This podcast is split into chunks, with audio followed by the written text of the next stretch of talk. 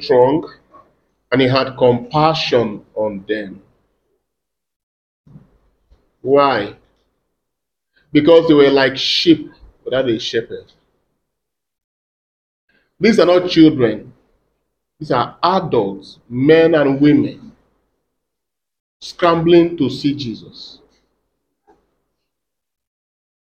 And he can discern from this crowd such a confusion that their behavior, they are scrambling to come and see him. Looking at them, they have not been under any leadership.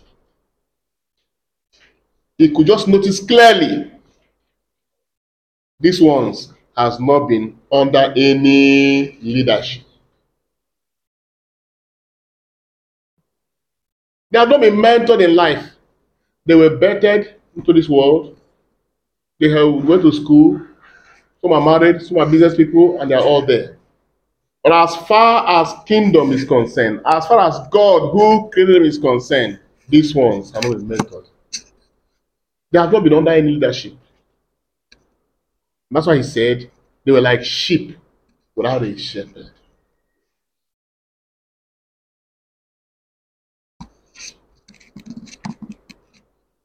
No matter what you achieve in life, no matter what life offers you, as long as you're not come under God's, God's government, you are like a sheep without a shepherd. You have no direction.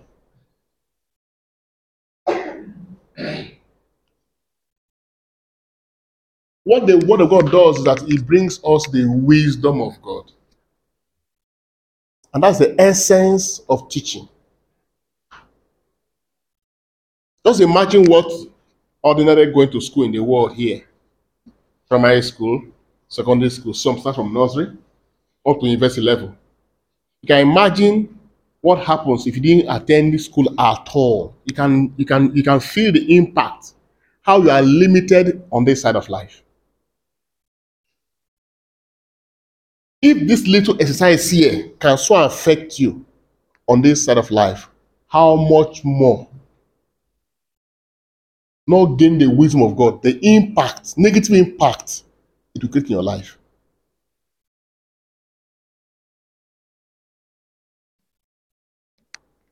So the first step to coming under God's leadership is to be taught. What is ignorance? Refusing to learn, not absence of knowledge.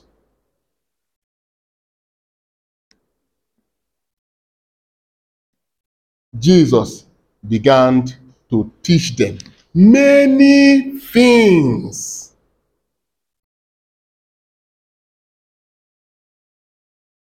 It's very important. One of the things that's killing the church today is that there are so many Catholics who just because they pass through the small exercise called catechism and they are baptized, then they are qualified. Now I'm a born Catholic. Now I'm a living Catholic. Now I'll die Catholic. And they think that's achievement. The more you press into God, the more you see that that is just what they call the, the elementary initiation rite. That's why you can see so many things happening among God's people. Nonchalancy, spiritual recklessness, extraordinary spiritual obstinacy, all forms of spiritual decay. And why would the devil not have his free way in the life of such Christians?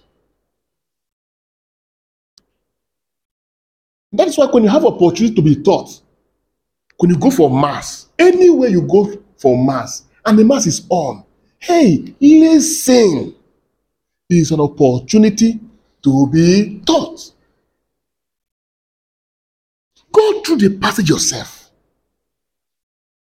Allow yourself to have another type of wisdom. Not just waka come, carry yourself come, carry yourself go. Sometimes, if you are going to school, you parents who pay school fees, When your children go to school one year, two years, three years, sometimes what happens? You want to vet. Is there any progress? Suppose after primary uh, after primary six, you say, "Come, uh, five plus five is equal to what?" He tells "Mommy, ha, it's just to, I know it." And you be paying, you be paying one point five million every every every every year. Hello, you will clap for yourself, right? First of all, you'll be taken aback. He said, I mean five plus five. I said, Mommy, it's two now. Ah, why are you looking at me like that? Am I not correct? I'm very correct. I know what our teacher taught me. Oh, Jesus, have mercy. Nobody, you, if, if, if people around, you will tell, you will tell the child, hey, hey, hey, don't disgrace me here. Because I've told them I took you to the best of schools.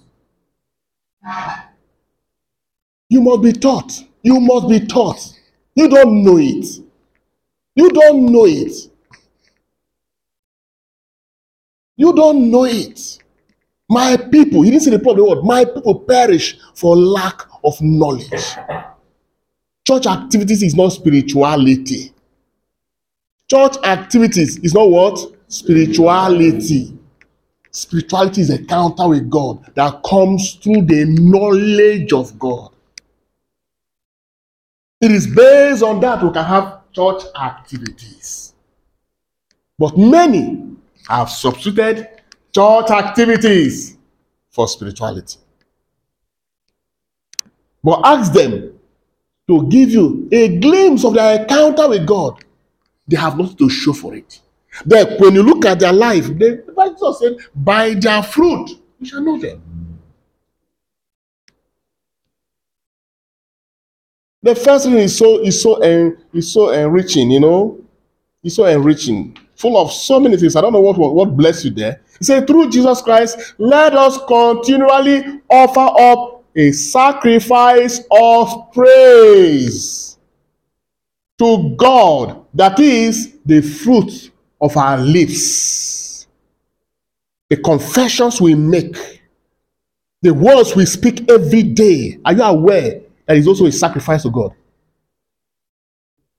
Are you aware that what you say every day, the words you release from your mouth every day in addressing the affairs of your life, in the New Testament, God is counting it as a sacrifice. That is why what you say matters. The words you communicate matters a lot in addressing any issue at all, be it your family, be it yourself, be it your career, be it in interpersonal relationship. What you say matters. What did Jesus say? By your words shall you be condemned. By your words shall you be acquitted. Every day, at the end of every day, do you know, child of God? Listen to me. You listening to me? By the end of every day, the words you spoke throughout the day is weighed. Are you aware?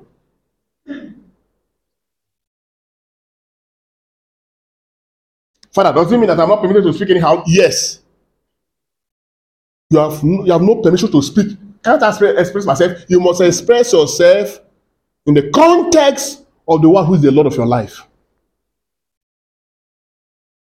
You have no right to say things the way you feel. No, you must say things in the context of the one who rules your soul. Say useless things, you will hash them.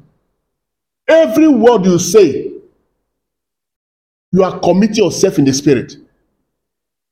Jesus said the words are spoken to you, they are spirits and they are life. That means they are not dead words. Child of God, we were created in the image and likeness of who? Good. That means what he has, we have. So when I say bad words, I'm also communicating what? Spirits. So I can be communicating spirits of dead by what I say.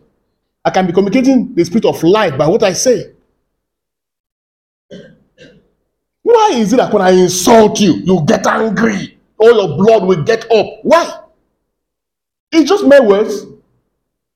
It's because that word communicates an evil energy. That's why you hit your soul and you get angry with me.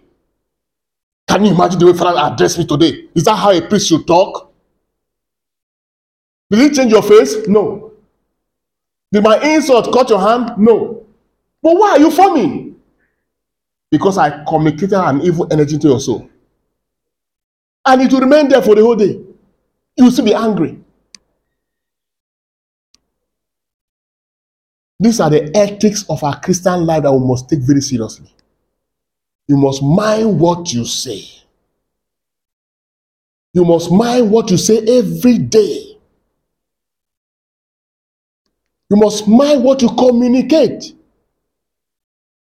Either you are offering a bad sacrifice of praise or a good sacrifice of praise. It's called living the Christian decorum. The saints in those days, many years ago, they talk about the, the mortification of the senses. They can't say anything anyhow. The way you present issues, the way you judge issues, all of it has the capacity to be weighed in the spirit. Do you know why many prayers are not answered? Because when you pray, you release words that go to counteract your prayer. Because words are spirits. How can this mouth say bless and this same mouth will go and be talking nonsense? That's it, they will clash. And the one that has the energy higher will dominate. That's why Jesus said, By your words shall you be condemned, by your words shall you be justified. So check your words. Check your words. Does your word justify you?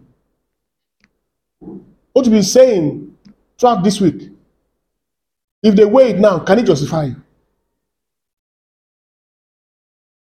All your expressions with your friends, be it in closed doors and open doors. What you told your wife and what your wife told you. What you communicate to your children. Hey, child of God, if it will be weighed, is it bringing blessing to you? Father, does it matter like that? Yes. If it does not matter that way, why would Jesus say it? And why would the Hebrew, letter to the Hebrew, mention it? The fruit of your lips, the fruit of your lips. Secondly, he now says also, do not neglect to do good and to share what you have, for such sacrifices are pleasing to God. So we have the sacrifice of the fruit of our lips and the sacrifice of the fruit of our hands. Shout a big amen. I'm sure you're hearing this for the first time. You thought your only sacrifices, yeah, yeah, all the things you are bringing here. Oh, I'm bringing good. I'm bringing fowl. I'm bringing yam.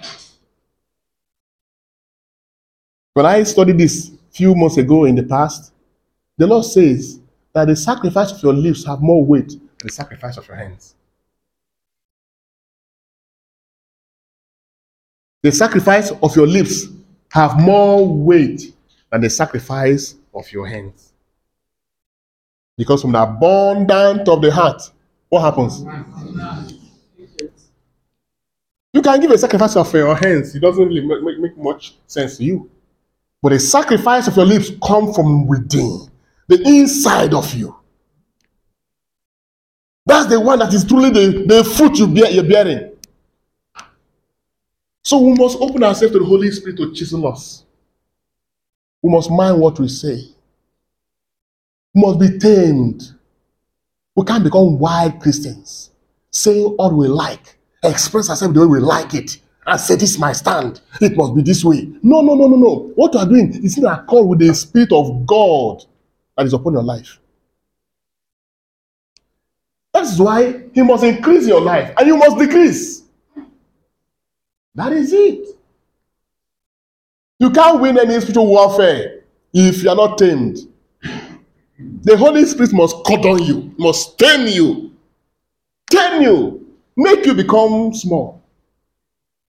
You can't be full of yourself and expect Him to come and ride on you. No, no, no, no, no. Jesus never rode on a horse. He rode on what? On a donkey.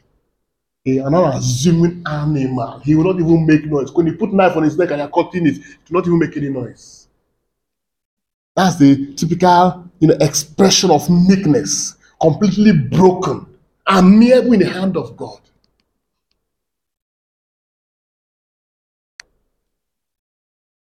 So if we want to make progress in our lives, if we want to see brighter days, if we want to see God writing out things for us, if we want to see peace unstoppable, if you want to see joy oozing out of your life, you must submit yourself to the lordship of the Holy Spirit.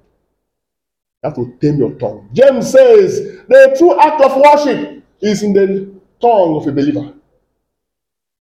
What you say every day matters, child of God. What you say every day matters, child of God. The way you express yourself, and the devil knows it. He will borrow your tongue to accuse your fellow brothers and sisters. And he's, he know he's, he's in the office of what? Accuser of uh, brethren. Does the devil have tongue? No. He only borrows your tongue and use it. He inspires you to say the things you say that works against you. I just want to pray that God will forgive us for many times we have used our, our tongues in a very negative way.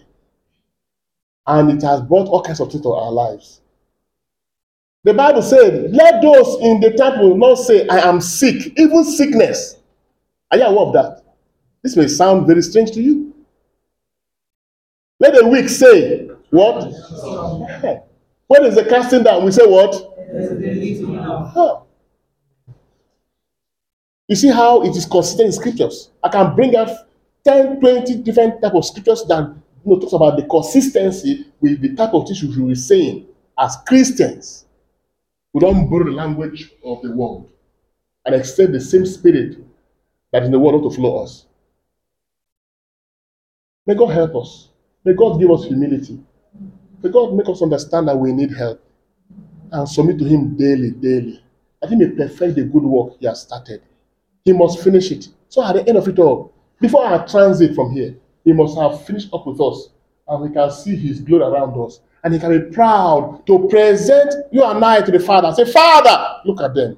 I have worked on them. Look at them. They are my glories. Shout a big amen. amen. May God bless His words and a half through Christ our Lord. Amen.